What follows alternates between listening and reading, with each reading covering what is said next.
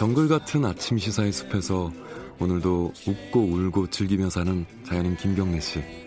그의 하루 일과는 KBS 1라디오 김경래의 최강 시사를 진행하는 것으로 시작합니다. 어, 그런데 이게 무슨 소리죠? 아침부터 열심히 준비한 자연인 김경래의 밥상 같이 드셔보실래요? 후회 없는 아침 건강한 시사 김경래의 최강 시사 네, 아, 입시 얘기 좀 해볼까요? 2020 그러니까 내년도 대입 정시 원서 접수가 26일부터 시작이 됩니다. 내일 모레네요. 근데 이제 최근에 스카이캐슬 드라마 때문에 입시 컨설팅 이게 굉장히 관심이 많아졌습니다. 근데 요거를 지역별로 쭉 실태 조사를 해보니까 차이가 50배까지 난다 교습비가. 이러, 이것도 이제 지역별로 격차가 크다라는 얘기인데 이게 어떤 문제를 갖고 있는지 좀 짚어보겠습니다. 사교육 걱정 없는 세상에 신소영 선임 연구원 연결해 보겠습니다. 안녕하세요. 네, 안녕하세요. 연구원님이 직접 조사를 하신 건가요? 이 부분은?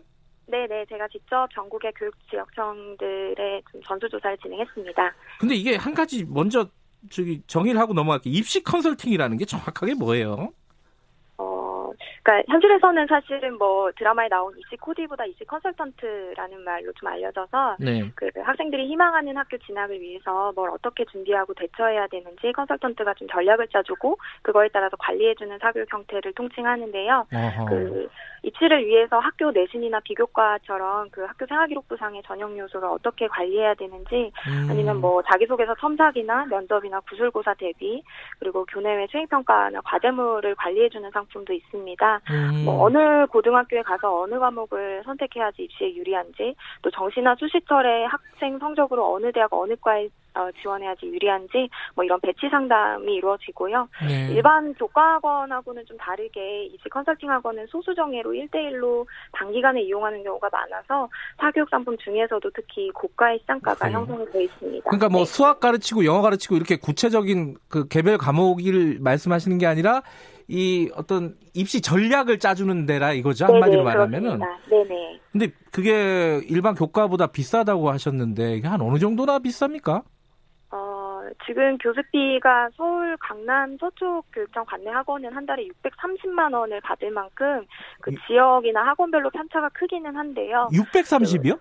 네네. 한 명이요? 비싼, 네, 그렇습니다. 한 달에. 음. 어, 작년에, 아, 올해 이제 3월 통계청이 발표한 2018년 사교육비 조사상으로는 컨설팅 한 번 받는데 평균 비용은 11만 8천 원이에요. 네. 근데 이제 이 컨설팅이 다른 교과 사교육에 비해서 교습 시간이 길지 않거든요. 그래서 음. 그걸 감안하면 다른 사교육에 비해서도 회차당 사교육비는 굉장히 통계적으로도 비싼 편입니다.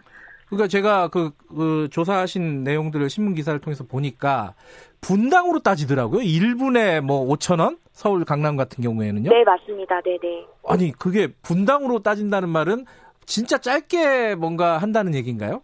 왜 분당으로 따지죠, 그거를? 어, 뭐, 이제 1분당 그 기준가를 정해서 이제 고시를 해야 되기 때문에 그렇게 제도는 되어 있고요. 네. 이제 학원들마다 그 교습 시간이 다 다르기 때문에 음. 어, 그 교습 시간을 늘려서 이렇게 좀 고가를 받는 경우도 굉장히 많습니다. 네. 네. 어쨌든 가장 비싼 데를 따지면은 강남 같은 경우에 서초 같은 경우에 630만 원 한 달에 이런 네, 곳도 그렇습니다. 있다 심지어. 네. 네. 근데 그 분당으로 따지면은 어 서울이 5천 원이 이제 제한이라는 거죠. 넘어갈 수는 없다는 거죠. 어, 일단은 그거는 개별적으로 학원들이 학원을 등록 신고할 때 네. 교육청에 신고하는 금액이기 때문에 네. 어, 그런 기준치를 정해 놓은 거고요. 네. 만약에 어, 학원에서 그거보다 더 받고 싶다 하면 음. 그 해당 교육청에 그 이상을 어, 음. 어떤 이유를 통해서 그 등록을 하는지를 어, 소명하게 되면 사실 그거 이상으로도 등록이 아, 가능한 네네 그렇습니다. 근데 그게 어디 지역 보니까 이 어, 원주인가요? 강원도 원주? 네. 거기는 분당 100원이더라고요. 네, 네. 그럼 50분의 1이라는 건데 네. 지역별로 이렇게 격차가 큰 거는 자연스러운 건가요? 아니면 문제가 있는 건가요? 어떻습니까?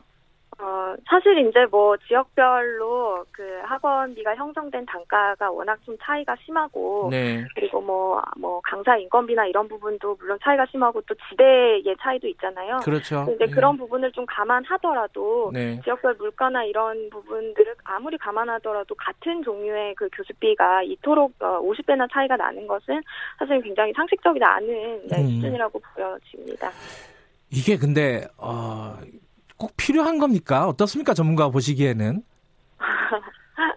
어떤 그, 그, 컨설팅이라는 예. 것이, 네, 사실은, 어, 입시제도 안에서, 예. 어, 비교 우위를 좀 정하기 위한 좀 그런 종류의 서비스이기 예, 때문에 예, 예. 네 사실은 이제 공교육 안에서도 굉장히 많은 그 대체제들이 있거든요. 예를 네. 들면 어 그 각 지역의 경험 많은 교사들이 모여 있는 진로 진학 지도 교사 협의회에서 음. 세부적인 입시 정보를 홈페이지로 충분히 제공하고 있어요. 네. 그리고 대학교육협의회도 대입 상담 전화가 개설이 돼 있고 네. 또 대입 정보 포털 어디 가도 굉장히 잘 알려진 홈페이지인데 네. 어, 이런 곳에서 전형별로 전년도 입시 결과가 잘 나타나 있고 네. 지원자가 자기의 성적을 이제 어느 정도면 어, 내가 에, 지원이 가능할지를 예측해 볼 수 있거든요. 네. 어, 어쨌든 이렇게 정보가 굉장히 공적으로도 많이 어, 갖춰져 있는데 네. 어떤 채널을 활용해야지 접근 방법에 대한 그런 홍보가 굉장히 미진한 상태 예요. 거예요. 이런 점은 좀 정부가 나서서 사교육 없이 진학 진도로